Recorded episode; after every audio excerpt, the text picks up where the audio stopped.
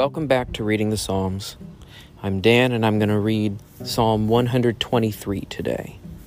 Psalm 123, another psalm of ascents.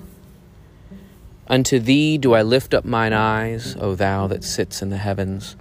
Behold, as the eyes of the servant look unto the hand of their master, as the eyes of a maiden unto the hand of her mistress, so our eyes look unto the Lord our God, until he have mercy upon us.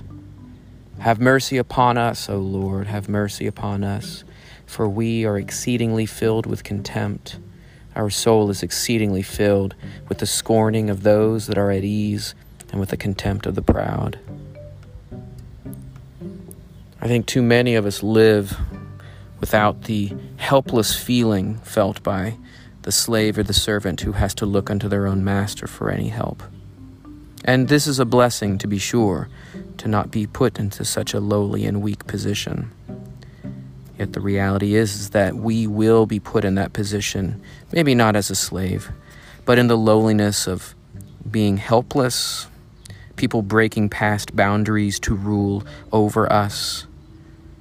And the key is that we, be it light or heavy, will face such oppression.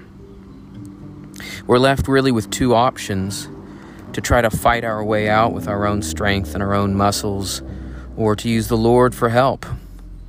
And a lot of us really think that we're strong until we're faced with a fight.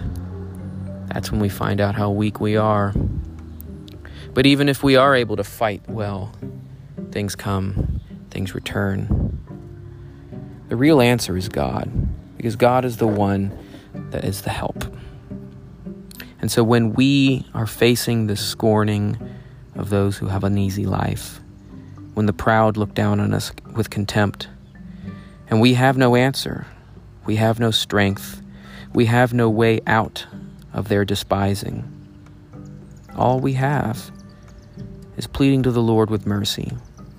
We look up to Him as our Master, we in a lowly estate, pleading with Him for help as a servant would plead with his master for provision and supply. Let's read it again. Unto thee do I lift up mine eyes, O thou that sits in the heavens. Behold, as the eyes of the servant look unto the hand of their master, as the eyes of a maiden unto the hand of her mistress, so our eyes look unto the Lord our God until he have mercy upon us.